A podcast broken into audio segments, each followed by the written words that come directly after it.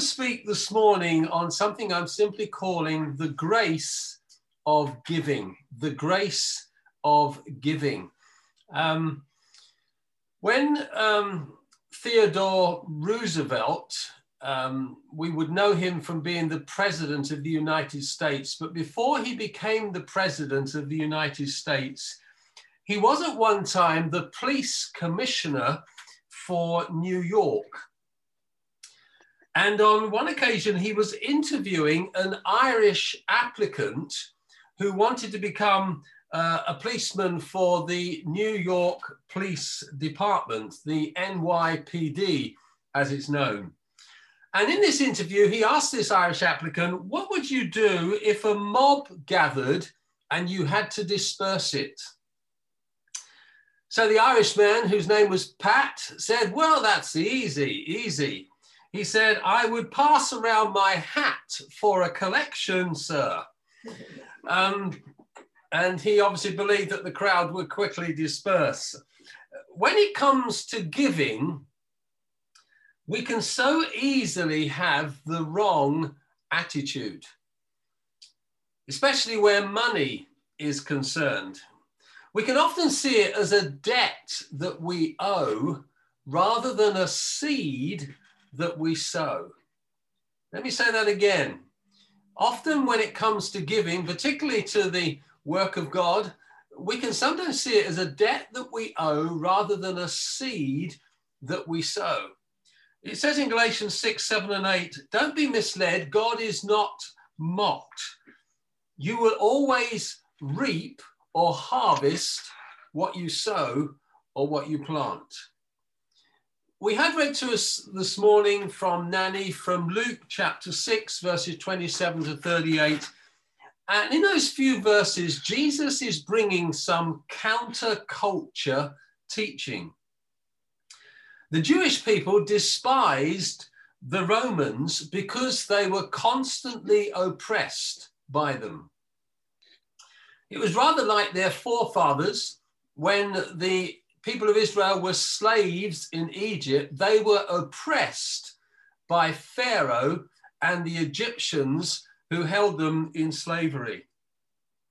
Now, in the New Testament, the people of Israel were in captivity again under the Roman Empire, and of course, Caesar was regarded as Lord.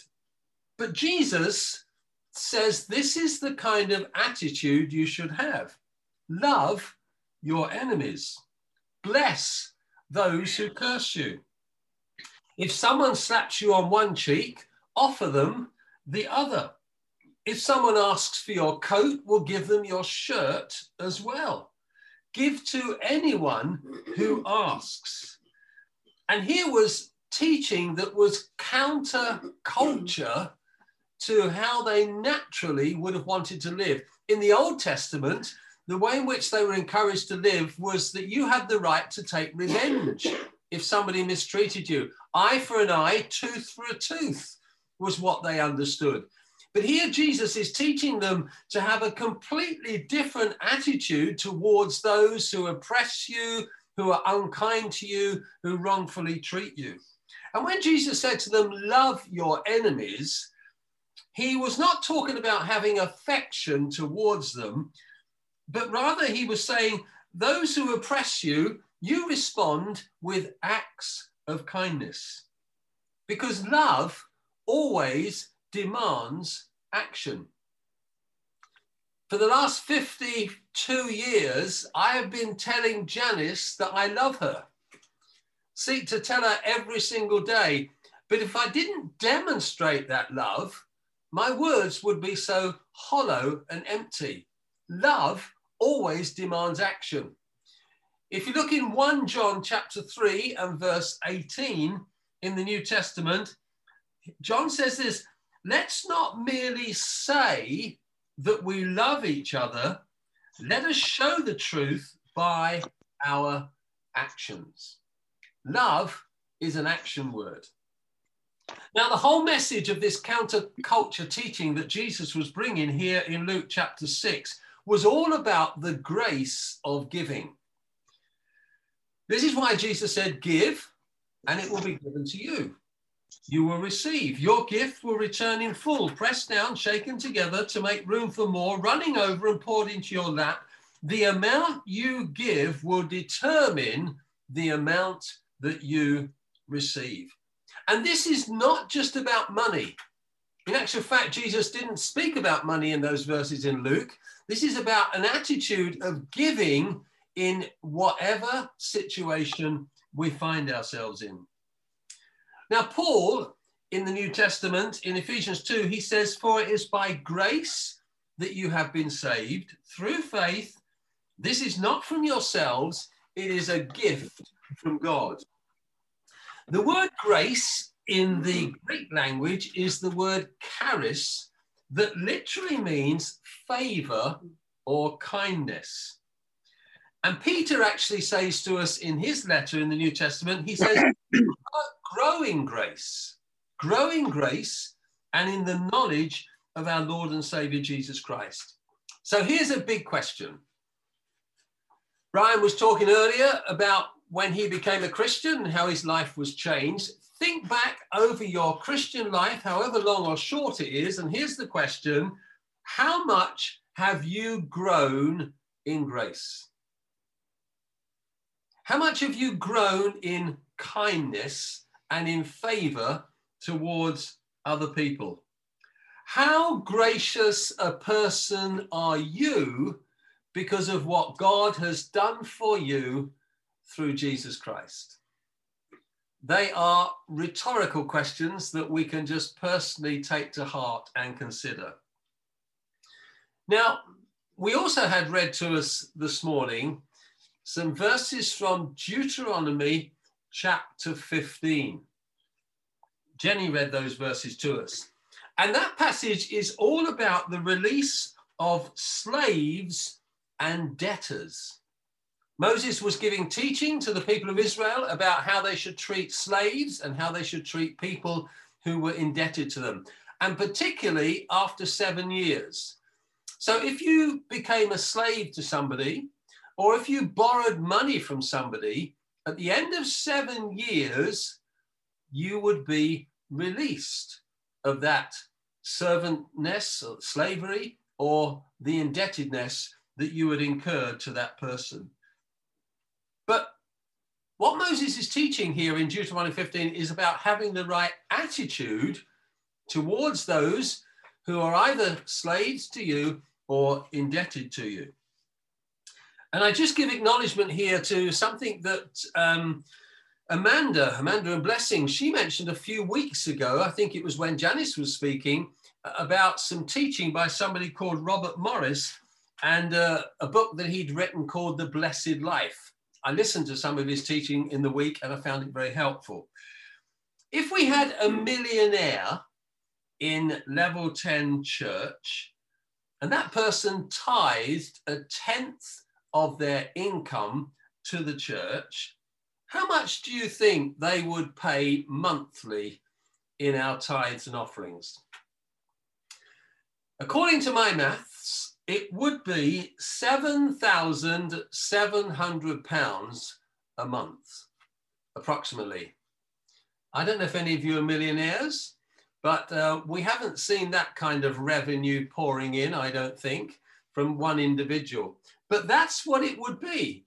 If a millionaire tithed one tenth of their income every month, it will be approximately £7,700.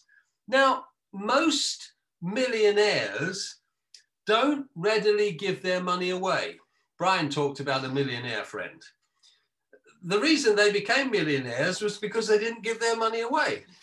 Um, but most millionaires don't readily give their money away. I've even known Christians who are pretty wealthy, but are reluctant to tithe their income simply because they want to have a control or a say in how it's used. If ever you watch on television Dragon's Den, they're all millionaires, but when they do back some kind of project, they control how their money is used so they ultimately make more money out of it. That's not what the grace of giving is all about. And Moses teaches four very important attitudes that we should have as gracious givers. And I want to just highlight them to you from the book of Deuteronomy, chapter 15. Uh, my favorite version is the New Living Bible. So I'm going to be quoting from the NLT, but it will be pretty similar in your Bible. Four things that we need to take notice of so that we understand what the grace of giving is all about as taught through the Bible. First of all, we have to recognize selfishness. We must recognize selfishness. In verses 7 and 9 of Deuteronomy 15, Moses says, Do not be hard hearted or tight fisted. Do not be mean spirited. You see, selfishness is rooted in all of us because sin is about pleasing self. Satan was ejected from heaven because of selfishness. Satan then tempted Adam and Eve into sin by inducing them to think more of themselves than of obedience to God. And then we find that Satan tried to tempt Jesus, Matthew chapter 4. He tried to tempt Jesus when Jesus was driven into the wilderness and he prayed and fasted for 40 days. At the end of 40 days, he was hungry Satan tried to tempt Jesus into selfishness because he said, If you're the Son of God, well, you're hungry, you have the power to turn these stones into bread. He was tempting Jesus to think about his own needs. Jesus responded, It is written, man shall not live by bread alone, but by every word that comes from the mouth of the Father. Selfishness is rooted in sin. It's the sinful attitude that is opposite to godliness. You see, God is not hard hearted, God is not tight fisted, God is not mean spirited. And Moses teaches the people here in Deuteronomy 15 that when there are those who are in need among you, think of their needs rather than your needs. Paul puts it like this in the New Testament he says, don't be selfish. Don't try to impress others. Be humble, thinking of others as better than yourselves. Don't look out only for your own interests, but take an interest in others too. You must have the same attitude that Christ Jesus had. And then he goes on in those familiar words in Philippians 2 Jesus humbled himself, became obedient to the cross, took upon himself the form of a servant, and he died. Jesus gave his life away totally. And the constant attitude of Jesus was to continually give his life away for the good of others. In his whole ministry, in the three and a half years on earth, Jesus was always giving his life away, always thinking of others. There wasn't a moment when he said to the crowd, Look, I'm tired, I'm worn out, please go away and come another time. It didn't matter how Jesus was feeling, he was always ready to give his life away for the good of others. Did you know that God created giving for our sakes and not his? God doesn't need anything. Bible says he owns the cattle on a thousand hills. We were reminded in that song this morning 100 billion galaxies are all his. All the stars praise and honor him.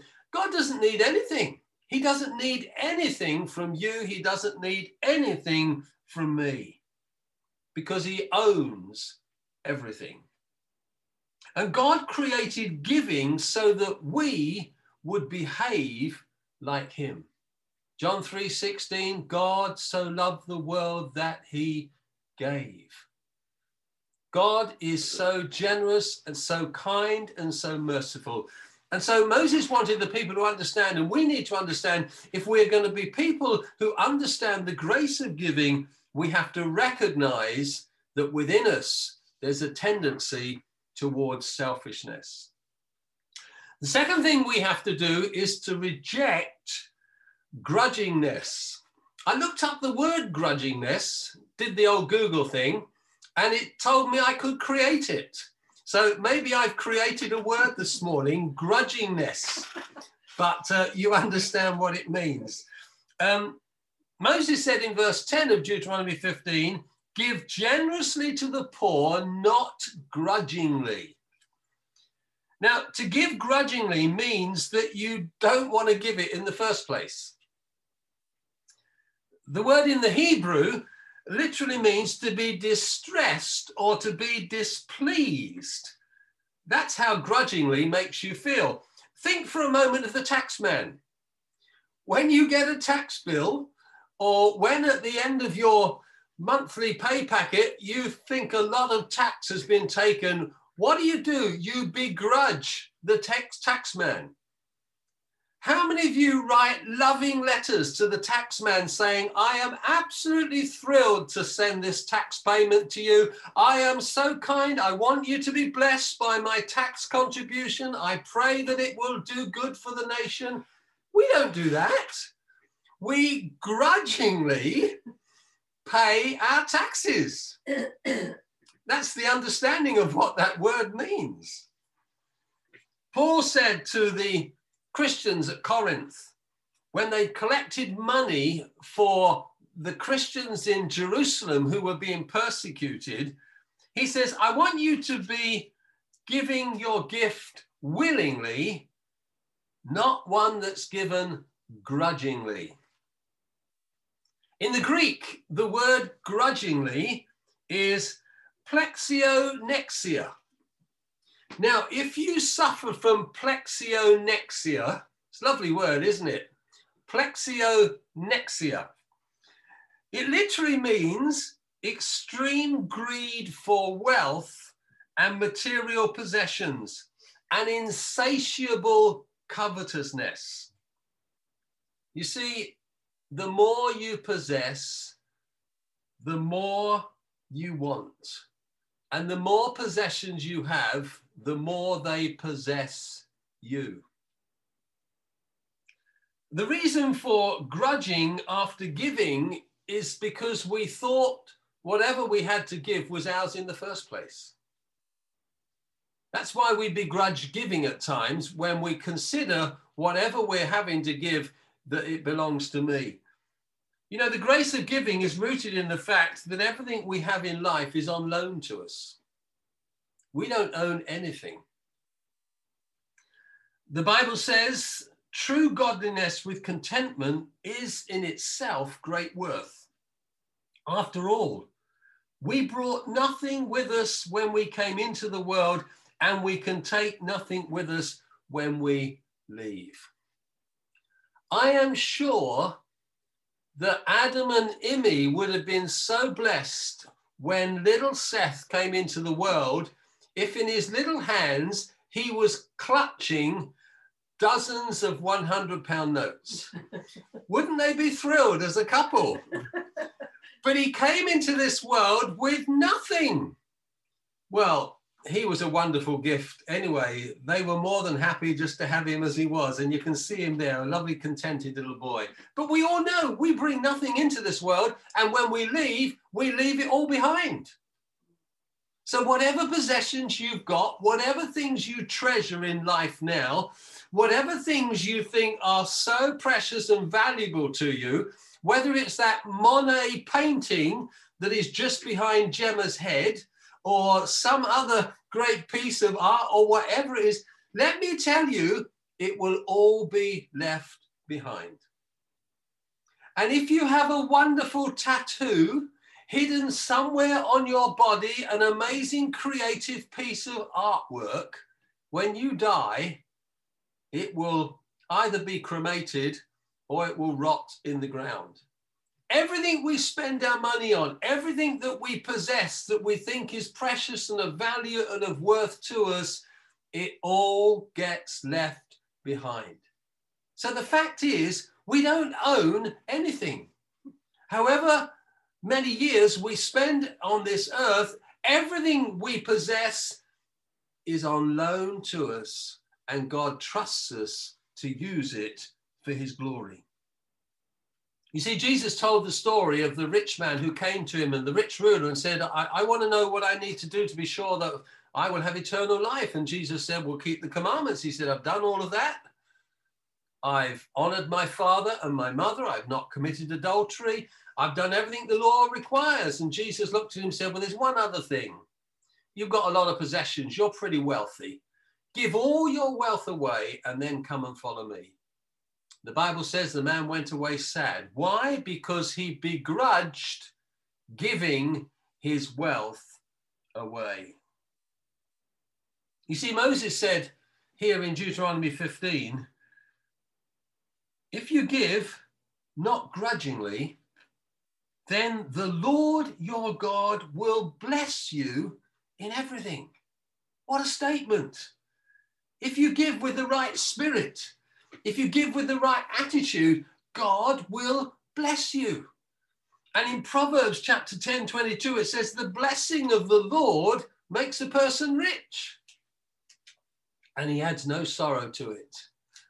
I would rather be rich with the blessing of God than any material things that this world can offer.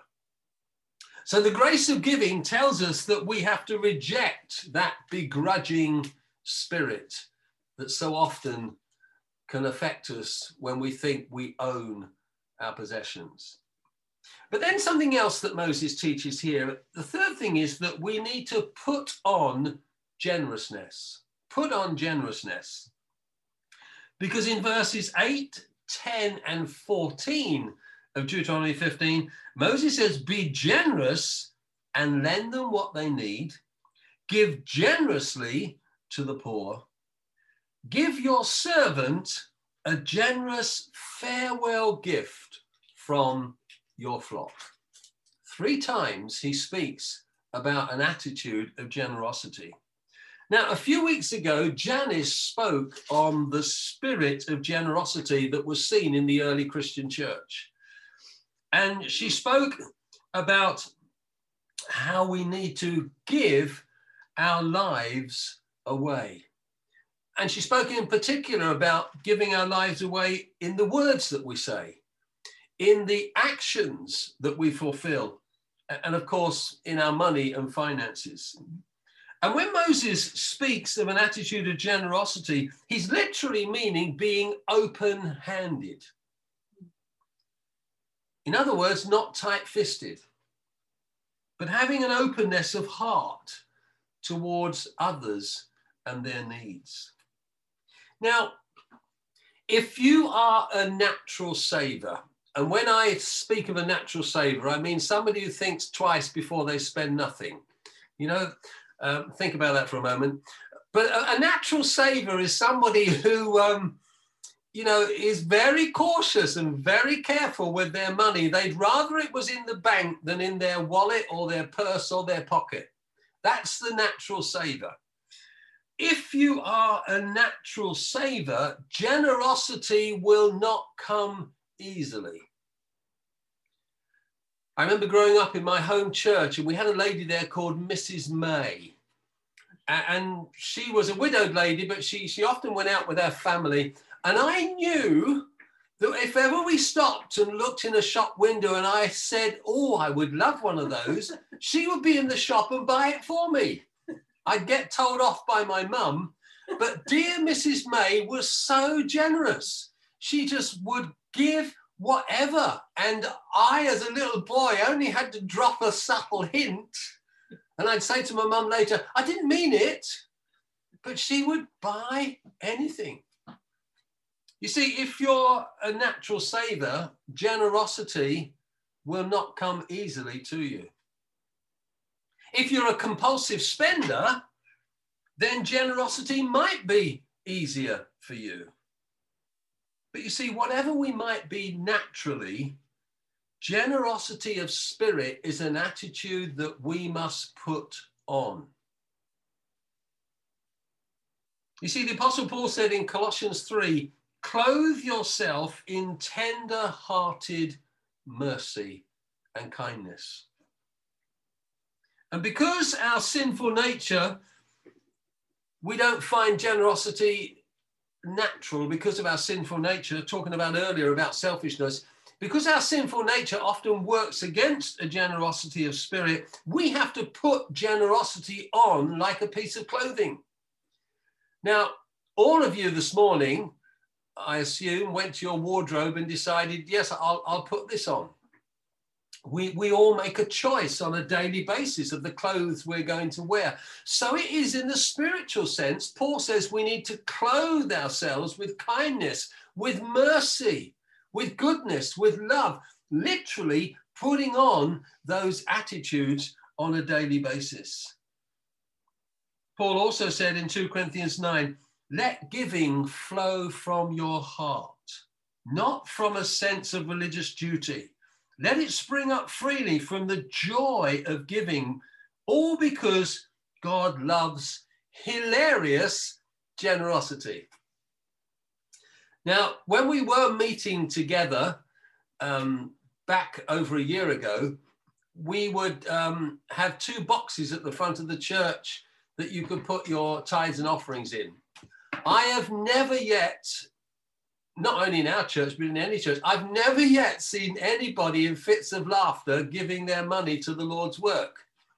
Now, maybe once we start to meet again, we'll have to see if we can do that because the scripture says God loves a hilarious giver. Somebody is just so thrilled, so excited, so overjoyed at giving. That's what God loves, says the Apostle Paul in 2 Corinthians 9. And then in Acts 20, Paul reminds us of this. He said, I've left you an example of how you should serve and take care of those who are weak. For we must always cherish the words of the Lord Jesus when he said, It is more blessed to give than to get or to receive. Giving brings far greater blessing than receiving. So we need to recognize selfishness. We need to reject grudgingness. We need to put on generousness. But finally, this morning, we need to practice gratefulness. Paul, uh, Moses says in Deuteronomy 15, verse 15, remember that you were once slaves in Egypt. Remember when you release your servants that for six years they have given you service worth double the wages of a hired worker. So in the Old Testament times, if you were running a farm and it was harvest time and you needed to hire workers, you would need to give them a set salary on a daily basis. But under the laws of slavery, if you owned a slave, all you would be required to pay them was half of what you would pay a hired worker. And Moses reminds them of this. You've had cheap labor from this person, but in on the seventh year, they are entitled to be set free. In therefore, you need to be grateful. And when you set them free, give them a gift from your flock, give them a couple of lambs, give them some sheep. You be generous towards them because you need to always remember that at one time you were slaves in Egypt and God, in his generosity, came and set you free in a remarkable way and brought you into the promised land. You see, this is about an attitude of gratitude. Janice encouraged us this morning in small groups when we gathered to share communion together to actually pray prayers of thanks. We need to be a people of gratitude. Do you know if God never did another single thing for you in your life, everything he has done is far more than you and I ever deserved in the first place. And we need to have an attitude of gratitude. We live in a self centered, selfish world where we are taught that everything is about me and about my comfort, about my life being the way that I want it to be. That is bad. That is not biblical. We need to be people who are grateful for the grace and the mercy and the kindness that God has shown to us through Jesus entering into our world. We have to practice gratitude. Do you say grace before you have a meal? Or is that something that you don't do now because, well, it's, it's, you know, it's a bit old hat, it's old fashioned? We need to be grateful for everything we receive on a daily basis. There's nothing wrong with just a short prayer before you eat your meal. Lord, thank you so much for this food that is provided for me. If we cultivate an attitude of gratitude, if we practice it, remembering the good things that God has done for us, remembering his kindness, remembering what your life was before you came to know Jesus as your Lord and Savior. We need to be people who have an attitude of gratitude. The Israelites so readily forgot what God had done for them in bringing them out of their captivity in Egypt. The moment they faced some discouragement, they were moaning and complaining against Moses. David said in Psalm 103, Let all that I am praise the Lord with my whole heart.